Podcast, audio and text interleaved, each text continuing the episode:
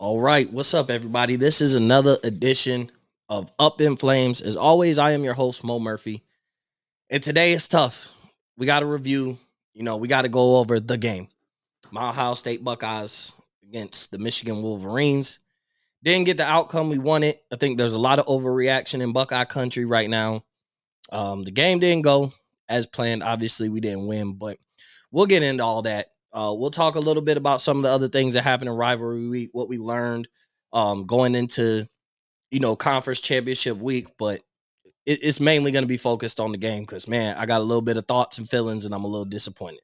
Warning: You are now listening to Up in Flames. We up in flames, yeah. We up in flames, yeah. Yeah, yeah, uh, uh, yeah. Let me hear it, Lambo. We up in flames. We up in flames. We up in flames. Yeah, we up in flames. Yeah, uh, yeah, yeah, yeah. We up in flames. Yeah, yeah. Uh, we up in flames. Hold on. Uh, check this go. We up in flames. Yeah, uh, we up in. Uh, yeah, yeah. We up in flames. Yeah. Woo. We up in. Yeah, we up in flames. We up in flames.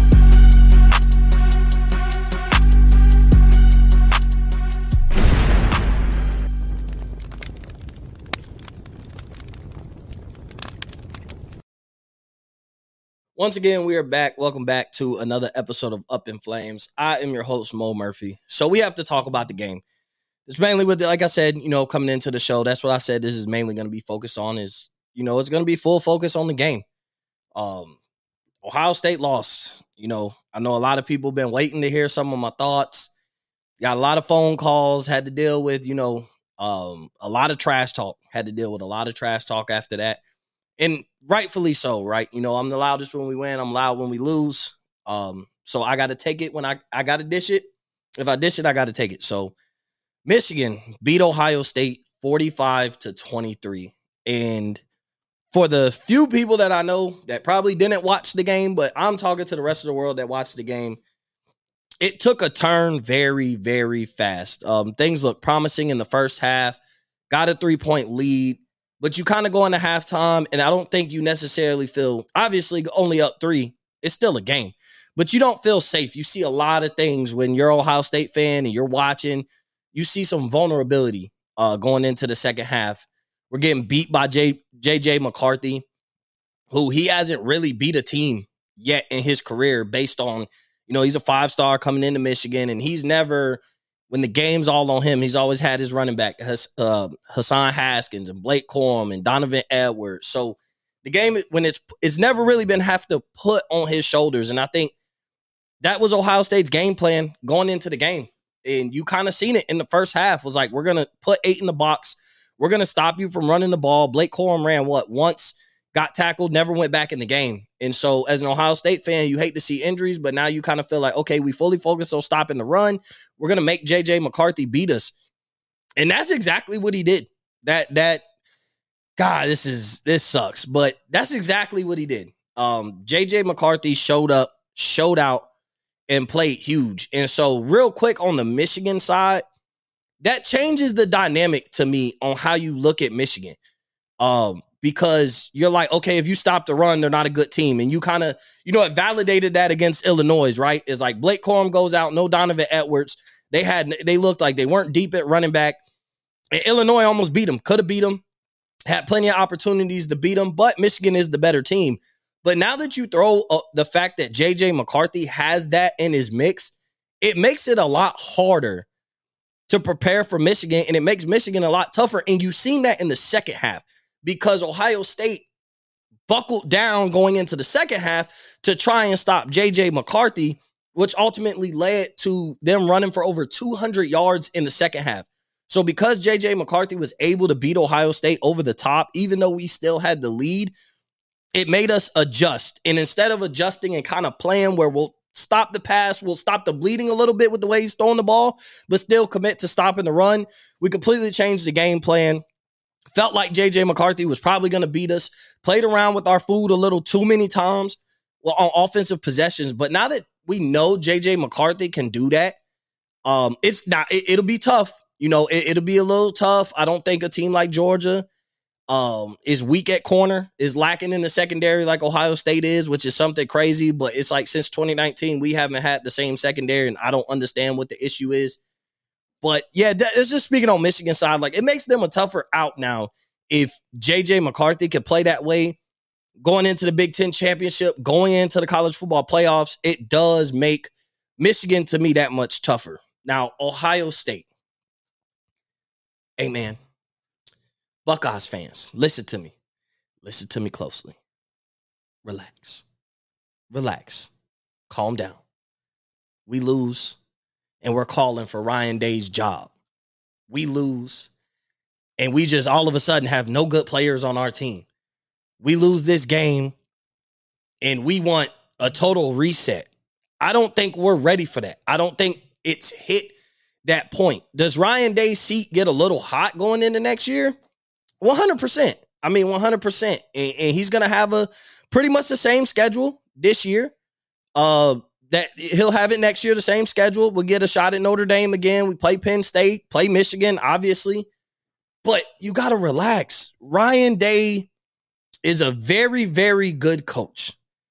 We want elite, right? We've had we had Jim Tressel, who was a great coach. We had Urban Meyer, who, you know, I, I don't agree with some of the, the the decisions he made as a man, but winning covers up a lot of things. And you know, when he was losing as the NFL head coach, a lot of things about his per his personality came out, and and all the negative came and hit him in Jacksonville. But to say that Ryan Day should not have a job, to say that we want to fire him while watching Matt Rhule go to Nebraska, while watching Luke Fickell leave Cincinnati and go to Wisconsin. My thing is if you have a if you have a solution, fire Ryan Day in order to hire X enter the coach and it makes sense, then I would entertain that conversation. But by no means right now do I think replace Ryan Day back with Urban Meyer. Like I don't think that should be on the table. I think the wounds are still not healed about, you know, his time in Jacksonville and I think it'd be tough to send Urban Meyer into people's living rooms and tell these parents that he's completely changed and you could trust your son with me at my program. And then we're going to see this documentary about the Florida Gators and the time when Urban Meyer was there. And so you don't know if that's going to be a positive or negative effect on Urban Meyer. But we got to calm down. We we I, I feel like a lot of people have completely completely overreacted. Um we've been exposed, right? Like and that's to me more on Jim Harbaugh and his great coaching and his adjustments as opposed to Ryan Day's lack thereof. I mean, there's there's definitely flaws in Ryan Day's play calling, decision making sometimes and but I think both teams came into this season and knew all they had to do was be unscathed. They never had to look pretty. They never had to play great as long as they came into this game undefeated. That it was mano a mano for all the marbles to go to the Big Ten championship. And, and they kind of played like that. Both teams played like that at times. But when I look at Jim Harbaugh, here's my theory on why Michigan has beat us the past two years. Jim Harbaugh was struggling, couldn't beat us. He was on the hot, sorry, he was on the hot seat. People were talking about he he could had he lost last year, who knows? Jim Harbaugh could not be the coach at Michigan. But the fact is he won. And he won in dominating fashion. And it seems like that COVID year is when Harbaugh was able to kind of look at the team, take a reset, and build to beat Ohio State. And part of that is upgrading at recruiting. Like that is part of it. But he looked at Ohio State's weakness. And it was never the question did Michigan have the athletes to be on the same field as Ohio State? They just were never able to exploit Ohio State's weakness, and most teams don't. And then when you get to we play a Georgia, or we play a Alabama, and it's like, okay, this team might have better athletes than us. They and they can exploit our weaknesses because they got just as much, if not more, talent, and they got better coaching. So now it gets exploited a little bit, and so that's where the narrative of Ohio State can run through the Big Ten, but not be the SEC. But it's different when all playing fields are level and coaching might be a little bit better. You know, obviously Nick Saban is a better coach than Ryan Day. Um, Kirby Smart maybe a you know we haven't got a crack at Georgia, but he may be a better coach than Ryan Day. We don't know, but you finally are on a field and all of your weakness can be exposed because you got teams who not only match you athletically, they might even be better than you at skill positions, depending on the year, and then they could beat you in the trenches. And so I think Jim Harbaugh looked at Michigan and was like, we're going to beat Ohio State in the trenches. We're going to build a team that can fight the grind of, you know, those Big, Big Ten games can be ugly. Let's just be honest. It's a joke, right? Like, y- y'all will see the scores and be like, man, that's not even football. Look at Iowa, you know, wins a game nine to three. Like, so seven to six. So I understand where you're like, the, the talent isn't there, but it's a different brand of football in the Midwest than it is down south. Um, that's just what it is. The SEC is better than the Big Ten. Yes. I think the Big Ten still gets a little too much disrespect, but at the same time, any disrespect that you have being an SEC fan throwing towards the Big Ten this year, I, there's not much to argue. I mean, from top to bottom, SEC was clearly, clearly a lot better than the Big Ten. But back to Harbaugh, I think he just, I'm going to exploit Ohio State's weaknesses because he knows he can beat Penn State. He knows he has the team to beat Michigan State. He knows he can beat Nebraska and Wisconsin. That wasn't what was in question. What was in question was could he beat Ohio State? And so he took a long, hard look. I'm almost convinced Harbaugh spent months watching film and trying to figure out what is the weakness with Ohio State? Where can we get them at? We probably aren't going to get the elite wide receivers that they get. We get some good ones, but we ain't going to get the elite ones. They got a five star quarterback, right? And, and up to Saturday, he didn't necessarily look like the answer, but hell, he came to play on Saturday. He came to play in the biggest game of his life so far. He came and showed up and showed up. So shout out to um JJ McCarthy. I hate giving Michigan players, but hey, credit, got to give credit when credit's due, right? So Harbaugh looks in like I think Ohio State's weak in the trenches, and we're gonna see. I think if I can run the ball down their throats and play defense and beat them and, and attack their line of scrimmage on the offensive and defensive side of the ball, I think that's where I can get them. And that's where he's gotten us the past two years. Now, I don't think the pass rush was crazy. I don't think CJ Stroud was under duress in this game, uh, especially for majority of the game. There, I mean, he had plenty of times where he should have ran the ball. He had plenty of time to throw. But I think it was as long as they did, as long as it broke even and they didn't get dominated, even because at the same time, if Stroud's back there all day, the plays break down. And so now you're playing your wide receivers are just have to, having to find soft spots in the defense because the route's done. And so it still changes things and it makes the DB's job a little bit easier either way. The play is broken down at that time. You got to make something out of nothing. And that's what Michigan essentially made CJ Stroud do. We came out the first drive to perfection. I mean, outside of the, the false start penalty, we didn't have a negative play on the first drive. And then we stopped them, held them to a field goal, right? So now it looks like, okay, if Ohio State scores right here, it could get ugly. Ultimately, end up with a field goal. We're up 10 3. You're still feeling good. But then you turn around and Michigan scores right away. I'm talking about they score fast, quick, in a hurry, in a big play. And you get a little nervous, like, okay, this is we did not expect this. We were told Jim Knowles changed the defense. And all year we always look like I think I more gave the benefit of the doubt that I feel like we weren't playing up to our potential because all we were trying to do was make it through each game unscathed. Hey, as long as we win, we knew if we handle business and win games and Michigan handle business, 11 weeks go out the window come Saturday. Didn't matter what you look like them for them 11 weeks. It didn't matter. It was Ohio State, it was Michigan. It was number two versus number three. Big noon kickoff. That's all the marbles was coming down to this matchup. And so I thought, like, okay, we will see the best version of Ohio State. All things are on the table. And they were saying all the right things coming into the game. We've had to live with this loss for 365 days. They disrespected us. And I felt like there was plenty of bulletin board material. That shit that Desmond Howard and Aidan Hutchinson did to your quarterback on, on national TV at the Heisman ceremony, that should have been, man, that clip should have been played all week. And it could have been. I don't know what they did in preparation, but I'm just saying there was plenty of bulletin board material. There was plenty of talk going on to where like you couldn't play uninspired football.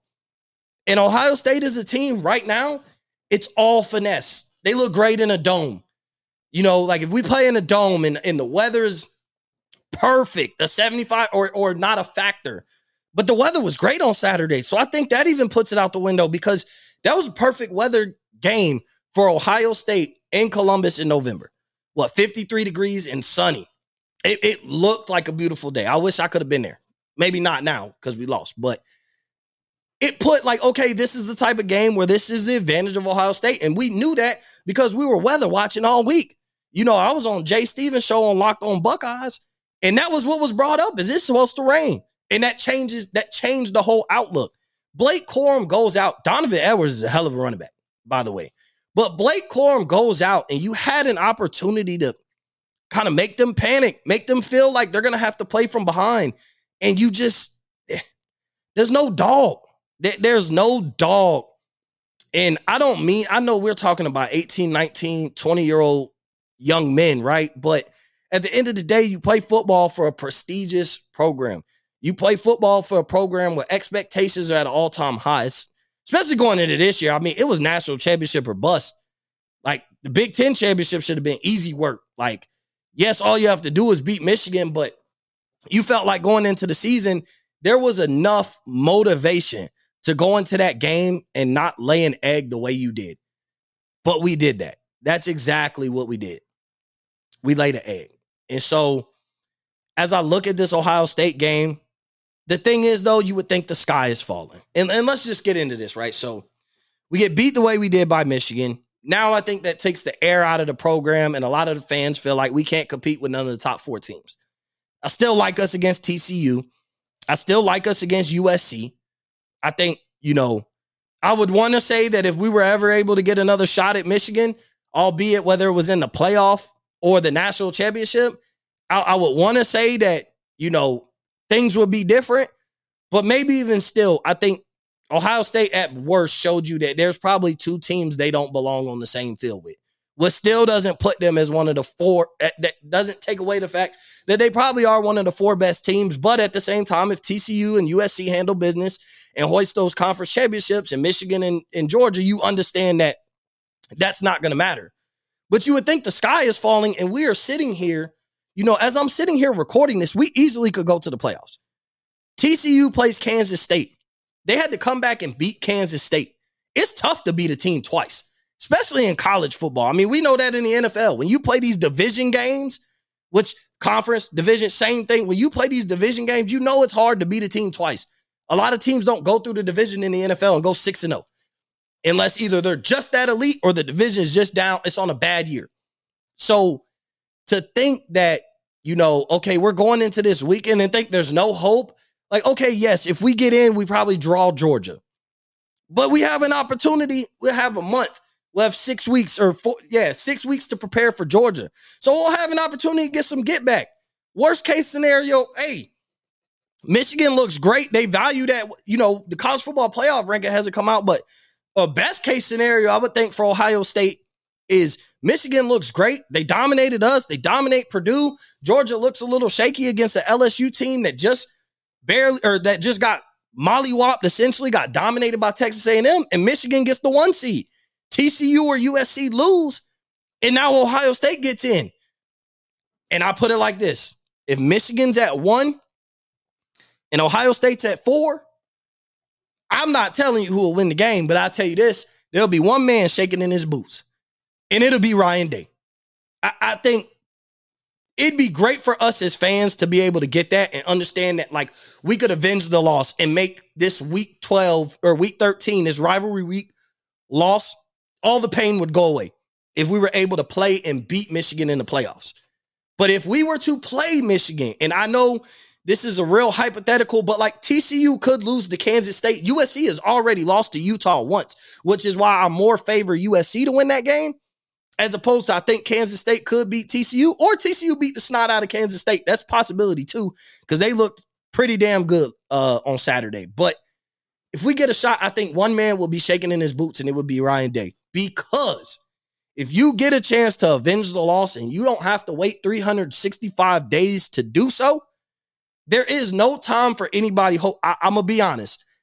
If we were to play and just put this in perspective, follow me here. If Ohio State was to play Michigan in the playoffs and Ryan Day lost that game, oh, they're gonna set it on fire. Mm-hmm. I don't even know if he'll have a seat that we'll say is hot at that point. I would still say be on the hot seat and be okay. You got to at least give him another year, but oh, they'd want him gone. If you lost the first time, you, you had an opportunity to get it back and you lost twice in the same season. You lost twice in a calendar year.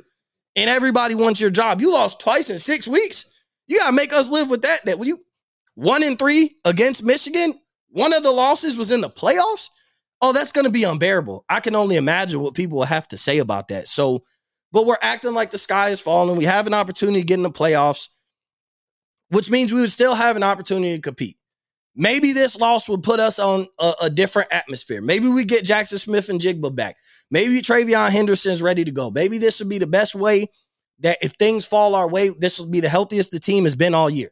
It's a possibility that I'm sure that'd be on the table. I'm sure if we got in the playoffs, there's a world where Jackson Smith-Njigba would come back.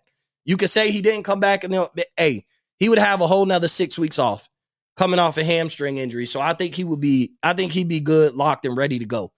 Um, so we still can make the playoffs. And I mean, God, I don't think we win the national championship, but once you get in the playoffs, I mean, you can like the mismatch all you want that Georgia, but you still got to play the game. You could say Ohio State gets blown out, and it's possible. I'm not saying today that we beat Georgia. I don't know if I like our chances against Georgia, but at the same time, Georgia has to show that on the field. Michigan already showed it on the field, man. Y'all can't play with us. And so they're going to go into the playoffs with that swagger if we get in anyway. They're going to hope we beat Georgia. They would love nothing more than lick our lick their chops to play us in the national championship because they probably feel like it'd be one. Oh, they can't play with us. If we draw TCU or USC and we win that game and we watch Ohio, oh, they'll be they they'd be the biggest Ohio State fans for a day. For for three hours, that'd be the first time you would see the whole Michigan fan base would probably be the biggest Buckeye supporters they've ever been because they would be like, that is the easiest path for us to win a national championship. Is if they're able to shock Georgia, oh, we got the national championship in the bag. But that's where the rivalry has gone in two years.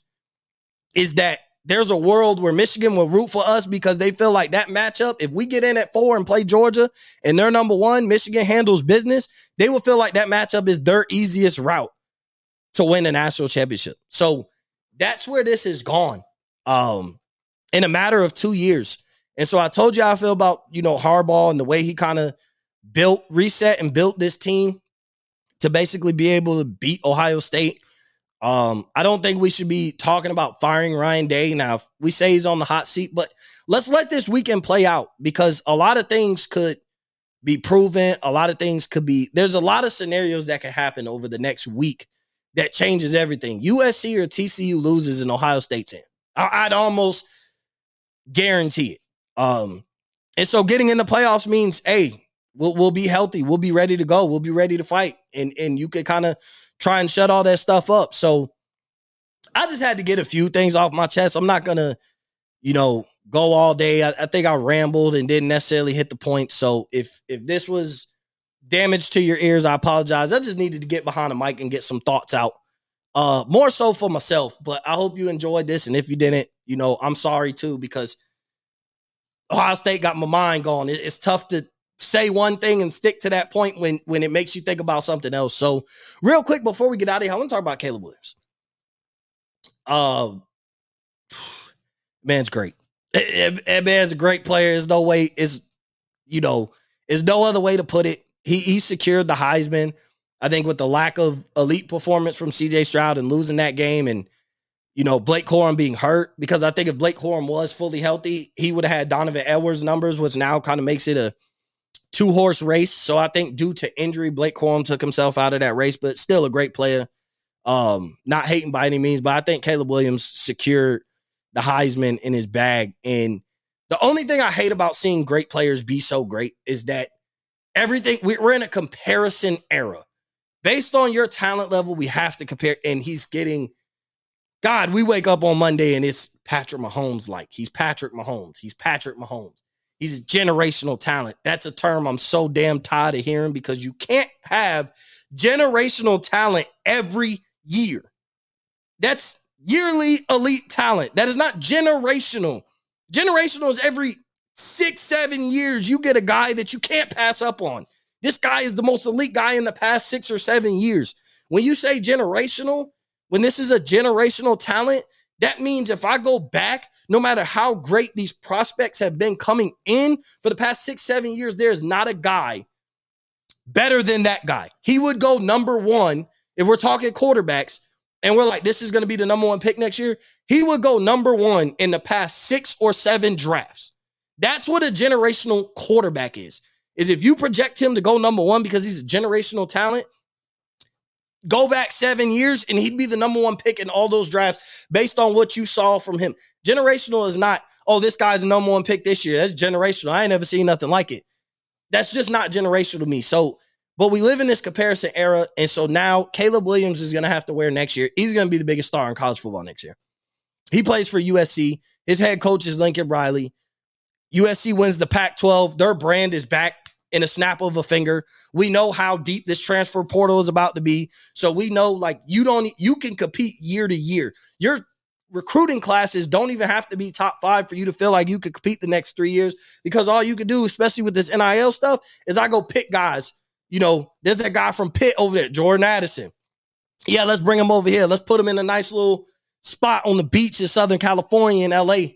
Let's put him in a little mini bachelor's pad and yeah, we'll get him so you can start scouting and recruiting basically people's best players that you can put them in better situations. So you can even a team like USC, their brand is back now. Like they've always been superb, had superb athletes and stuff, but like the brand is back. Playing for Lincoln Riley, playing with Caleb Williams next year, and playing for USC in Southern California right before they go to the Big Ten. That's that idea is going to sell itself now.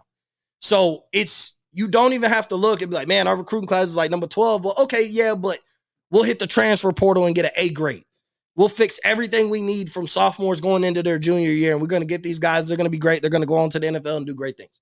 But because we like that guy over there at Michigan State, because we like this guy up there at Oregon State, yeah, come on down here and play. So it changes the dynamic. And I think we're really about to see it this year, especially now that NIL is going to be implemented. I'm not sure how that's going to work, but you know, basically now it's legally, it's legal to buy players. And so that's what you're going to be doing. I'm not hating on it. I don't think it's a bad thing, but that's what it does.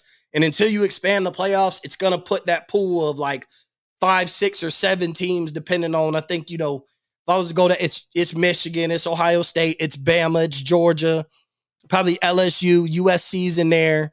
Not sure where Texas or Oklahoma will fit in a trans taking a murdering the transfer portal, but now you're like you're looking at who can win their conference and really go to the playoffs. So it's always those typical playoff teams. I think with Ohio State or Michigan, it's easy for them because it's like, okay, all you got to do is sell, hey, you come here, you beat Ohio State, you know, you're going to the playoffs if you're Michigan. Same thing with Ohio State. Yeah, you come here, you know, we're competing for the Big Ten championship every year.